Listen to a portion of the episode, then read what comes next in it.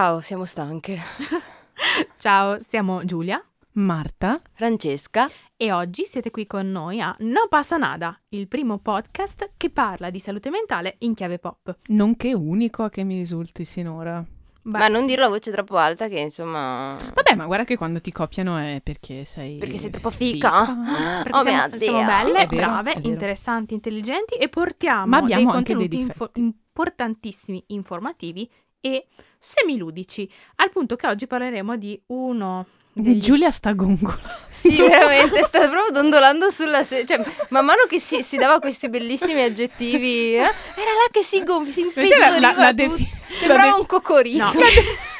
La definizione di è ASMR, orgasmo mentale. Giulia se l'è dato praticamente da sola in questo Chi momento. se la canta e chi se la suona la disegna senior. In realtà sono seduta su una sedia molto scomoda e quindi mi muovo per cercare una Con posizione... una postura da, da anziano Da- da davanti anziano guarda il cantieri. cantiere. Io, io vi Esattamente. ricordo che comunque ho due ernie cervicali, qua non stiamo aiutando, ma torniamo al focus di questa Torniamo al puntata. focus di questa puntata perché parliamo, ebbene sì ragazzi, sta arrivando Finalmente. anche quest'anno il Natale. Mi dispiace. Purtroppo. No, io amo. Ma no, io pensavo che parlassimo del film, che Ah, sappiamo che a Giulia piace. A Giulia piace tantissimo. Sì, A Giulia ma piace io volevo... A me piace Aspetta, fare un Francesca po' di voleva cringiare il Natale, abbiamo vai, capito. Vai, vai, vai, vai. No, niente, il Natale a me fa schifo, sono contenta Marta che ti piace, continua a farmi schifo, ma nel Natale c'è qualcosa di bello. Beh, non passa nada. C'è un barlume di speranza che ci è stato dato ancora negli anni 90 da Tim Burton e stiamo parlando di Nightmare Before Christmas. Gran film. Sorella, ci agevoli un po' di trama. Beh, eh, oddio, difficile non conoscerla, ma va bene. Allora, eh, Ma te arriviamo... che ne sai di chi ci ascolta? Non è che abbiamo la carta d'identità. Eh, eh. dai, scusa, non guardarmi così, scusa. No, Francesca, no, dai. no, no, no. Don't look at me like that. Vabbè, allora io vado in bagno, eh. Ciao. No, qui siamo nell'universo del... Della non- colpa e del del no- Questa Siamo nell'universo una puntata della co- bellissima. sì, no, eh, io chiedo scusa perché siamo veramente tanto scusa. stanche oggi. Ok, vai, Siamo vai, di, vai di fuoco, trama. a pra fuoco. Vai di trama. Eh, ho capito, vai di Trump. ho detto, mm. No, lui, lui Ok. lo inviteremo, però prima deve Non fare un po' di credo. anni di terapia. Non credo, sai. cioè, Comunque, Jack. Skeleton. ta ta tam. Allora, arriviamo nella città di Halloween, una città in cui eh, la popolazione è fatta da fondamentalmente mostri e mostretti. eh, il cui personaggio più influente è Jack Skeleton, colui che ogni anno deve organizzare la festa di Halloween ed è portato quasi come fosse un patrono cittadino e tutti lo venerano, Sappiamo tutti lo quanto amano. è importante È- Halloween è un nella cultura È un po' il. Marta Basso di Halloween Town. Esattamente. Cosa succede però? Che Jack sta vivendo questo momento di forte dolore interiore perché non si sente più rappresentato da se stesso. Nel senso, lui è il re delle zucche, lui dovrebbe essere il- l'anima della festa per quanto riguarda Halloween, ma non riesce più a sentire quel brio, non riesce più a sentire quella, Quella passione vibe. e quel coinvolgimento nei confronti del suo ruolo. E allora il povero Jack si ritrova a vagare di notte, preso da canzoni. Ricordiamo che in italiano è stato doppiato da Renato Zero, quindi tutte le canzoni mia, hanno la voce raga. di Renato Zero. Arriva a un punto in cui ci sono degli alberi che hanno delle porte, ognuna con il simbolo rappresentativo di una festa. Quindi abbiamo la porta col tacchino perché c'è la festa del ringraziamento. E Jack viene strapreso benissimo da una porta che ha un albero con delle palline colorate. Apre questa porta e si ritrova in mezzo alla neve in un ambiente che non ha nulla a che fare con Halloween, quindi nulla a che fare con ciò a cui era sempre stato abituato e scopre il magico mondo del Natale. E cosa decide di fare? Sente di nuovo quel calore, quel brio, quell'entusiasmo, decide di fare proprio il Natale. Adesso non mi spendo ulteriormente sulla trama perché No. sennò vi faccio passare la voglia di vedere il film, probabilmente l'ho già fatto perché non sono bravissima a fare i riassunti, ma Giulia ci parlerà attraverso Jack di di un concetto fondamentale che è il sé reale in contrapposizione al sé ideale. Allora, partiamo dall'87, dopo due anni dalla mia nascita. Ah, ha, E- dichiara- ha dichiarato la Nascita. sua età? No, Eh sì, eh sì, Ah! Ta ta ta. Mm. Dopo quasi due anni di non passa nada. avvenne, avvenne. Vabbè, però non sapete in che anno stanno ascoltando. Ah no, è vero. Quindi- Allora Ah. ve lo dico io, Giulia è nata nell'85. Tu devi imparare a Ma farti i nel sacchettini fatti tuoi. 1985 Nell'85. Ah, ok. In che calendario? Nell'87 2007 il professor Higgins eh, introdusse un'importantissima teoria psicologica che è la teoria della discrepanza del sé. Secondo la teoria, il benessere psicologico individuale deriva da una differenza che esiste tra le cosiddette guide del sé, cioè il sé ideale, quello che vorremmo essere, il sé imperativo, quello che sentiamo di dover essere, e il sé reale, cioè quello che pensiamo di essere. Il sé reale altro non è che la visione oggettiva delle proprie abilità, ovvero ciò che eh, realmente noi siamo, facciamo, quindi nel caso di Jack Skeleton, il portavoce della bellezza di Halloween. Il sé ideale invece corrisponde a come l'individuo vorrebbe essere, ok? E quindi alla tensione di Jack di riprodurre Babbo Natale, che viene altrimenti declinato come Babbo Nachele. Sì, purtroppo è una cosa che non è stata tradotta bene Ma perché che strano, vero?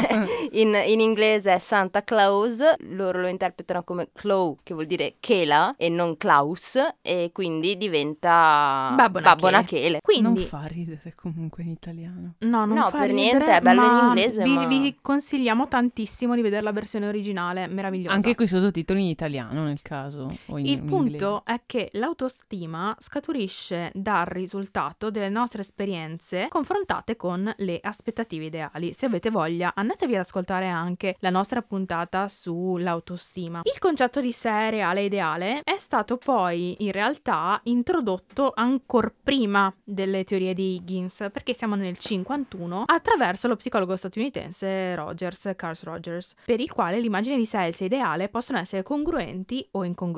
Quindi se c'è congruenza vuol dire che tra l'immagine di sé il- o il sé reale e il sé ideale c'è una discreta quantità di sovrapposizione. Questo implica una sensazione di autorealizzazione, cioè ci si sente pagati per quello che si è, quello che si fa. Quando siamo piccoli, noi abbiamo una grandissima immaginazione e una mm, scarsa consapevolezza delle risorse a disposizione. Ad esempio, eh, una piccola disegna pensava di poter effettivamente da grande guadagnarsi da vivere facendo la trapezzista. Cosa vuol dire che Quale delle due? Non io. la senior Da piccola lei voleva fare la trapezista. Esattamente. Cosa accade? Che quando si è piccoli, un tipo mm, di ideale come questo è assolutamente comune e comprensibile. Cioè, nell'infanzia l'immaginazione è interconnessa ehm, all'esperienza, quindi quanto più il bambino avrà accesso a esperienze di vita significative, tanto più la sua immaginazione sarà prolifera. E quindi, ehm, tanto più si può venire esposti a delle possibilità, tanto più si fa crescere un sé ideale che eh, abbraccia quelle possibilità. Che succede però? Che arriva l'adolescenza. Ah, arriva per tutti. Arrivano i brufoli, i La scuola media. La scuola media come, come una delle, delle massime sfighe. Espressioni della bruttezza del, del, del dolore psichico. Ok, un saluto a E- tutti coloro che lavorano nelle scuole medie Esatto. i genitori Esatto. di eh, ragazzi, ragazze scuole, vi siamo vicini. Ma anche ai ragazzi alle scuole medie. Sì, Raga, vi siamo vicini, vi assicuro, Finisce. sarà migliore. Finisce. Sarà migliore. Sta di fatto che man mano che cresciamo l'immaginazione diminuisce e aumenta la consapevolezza. Ci scontriamo con il mondo reale e, e siamo costretti quindi a scontrarci con tutte le difficoltà che intervengono a livello economico, eh, sistemi un po' come meritocratici, eh, il fatto che esiste la forza di gravità nel mio caso, l'ambizione quindi viene messa da parte perché bisogna far, eh, fare i conti con la concretezza, la concretezza che ci viene da, da sé reale. Quando quindi c'è troppa discrasia, quindi incongruenza tra sé reale e sé ideale, ad esempio, quando una persona che eh, desidera ardentemente andare a vivere in Polinesia, ma di fatto, oltre al dialetto veneto, non sa né eh, un'altra lingua né un linguaggio dei segni, ecco, quella può essere un'incongruenza. Nel sé reale e nel sé ideale, l'incongruenza nasce tra quello che sono e quello che desidero essere o eh, mi aspetto di dover essere per essere accettato. Quindi questa incongruenza porta, eh, porta a dolore, stati di tristezza perché la persona, il soggetto, non riesce a realizzare i propri sogni. Inizia ad avere dei momenti di conflitto interiore, proprio come Jack Skeleton, che, che soffre perché non riesce a portare questo Natale e lui riconosce di non essere Babbo Natale o Babbo Nachele, ma di essere Jack.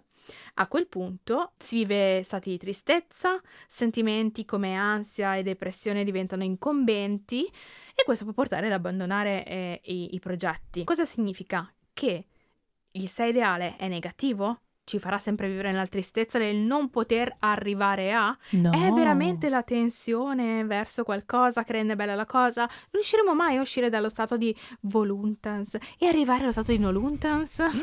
Cheers to Schopenhauer. So che sono una persona orribile e ho interrotto il tuo ascolto, ma volevo ricordarti di seguire sui social No Passa Nada. Ci trovi all'interno di Instagram, Discord, Facebook, LinkedIn, Twitter e ci puoi ascoltare su YouTube, Spotify, Apple Podcast, Google Podcast e dove cavolo ti pare. Cresciamo ovunque come i funghi. Seguici, seguici, seguici, seguici. Questa era carina. Ehm, Quindi Giulia, Giulia, questo sei ideale ci fa male, ci fa bene, ci può servire. eccola Ma che lì. cos'è il bene e il male? Alla fine... Piano, noi siamo fuori dall'universo Eh. della colpa e del giudizio, quindi Giusto. giudicare bene e male non possiamo farlo, ma possiamo dirci una cosa. Il sé ideale in sé per sé è un costrutto positivo, può aiutarci effettivamente a migliorarci, a cercare un continuo e costante miglioramento. E molto spesso questa ricerca di miglioramento è una delle chiavi per eh, la felicità. Quindi in sé per sé il sé ideale può essere un nostro alleato se e solo se eh, riesce a trovare un accordo con il sé reale e non ci pone davanti a una visione valoriale dell'identità. Io funziono, sono amabile e sono valida, anche se rimango sul mio sé reale e non raggiungo totalmente quell'immagine di sé ideale. Ma Giulia, si potrebbe fare un collegamento un po' trasversale con eh, da una parte la sindrome dell'impostore e dall'altra la sindrome di Dunning-Kruger? Mamma mia, Allora, ragazzi. peso, peso, Dunning- pesissimo. Dunning-Kruger. Sì, lo so. E l'ho Eh, improvvisata questa domanda. No, mi piace, mi piace molto. Ma ogni, E- ogni tanto, vedi, ancora dei momenti di lucidità.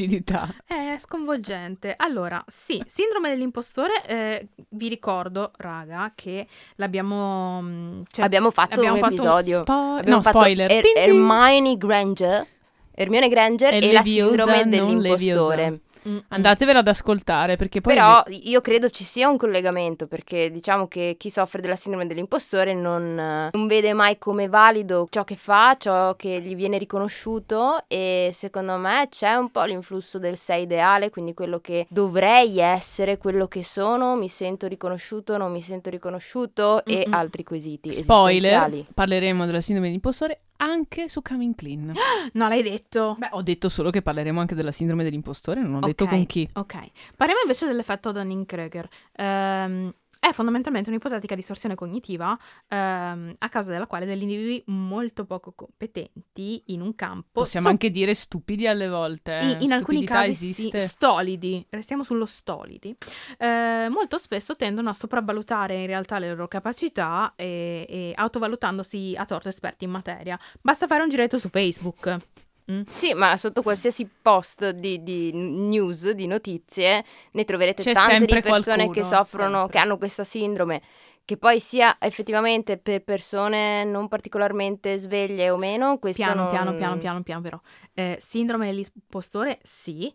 No, no, no, parlo della sindrome di Dunning-Kruger. Non parliamo di sindrome, ma parliamo Effetto, di scusate, effetto, effetto, ok, pardon, boh. errore mio. Brava, Però secondo me non è una questione riconoscere- di intelligenza, secondo me è più No. tante volte una questione anche di valutazione del Brava, tempo. Sì. esatto, ma è proprio una valutazione tra, tra quanto è discrepante il mio sé ideale sì. dal mio sé reale e quanto io mi ehm, identifico con un sé ideale che non corrisponde a realtà. Ma infatti lo vediamo anche su Nightmare Before Christmas, cioè Jack Skeleton nel momento in cui... in- eh, le- ah, non ce la farò mai. Nel momento in cui decide di rubare il Natale e prendere il posto di Babbo Nachele o Babbo Natale, sta subendo l'effetto Dunning-Kruger perché lui pensa di riuscirci, lui pensa che effettivamente E portare invece? i regali a un tutti i bambini del mondo in una notte sia una cosa fattibile, si fa fare una slitta, si fa fare ah, ma perché una- non si riesce? eh, beh, non vorrei fare spoiler, ma a un certo punto Jack si deve scontrare col fatto Deve che una non è aereo. Babbo Nachele, ma è solo Jack, solo Jack. È Jack e anche Jack può portare qualcosa di buono. Quindi, non lo so, tutto questo per dire che secondo me il sé ideale a volte può anche essere un po' pericoloso perché ci pone davanti a del, cioè soprattutto se abbiamo questo grande senso del dovere e del valore di noi stessi visto come quello che gli altri potrebbero pensare di noi e quello che riflettiamo con le nostre azioni, può diventare un po' un'arma a doppio taglio, a mio avviso. Poi, Brava, e mi collego con questa cosa. Il sé ideale può essere pericoloso, certo, ma allo stesso modo può essere una bicicletta.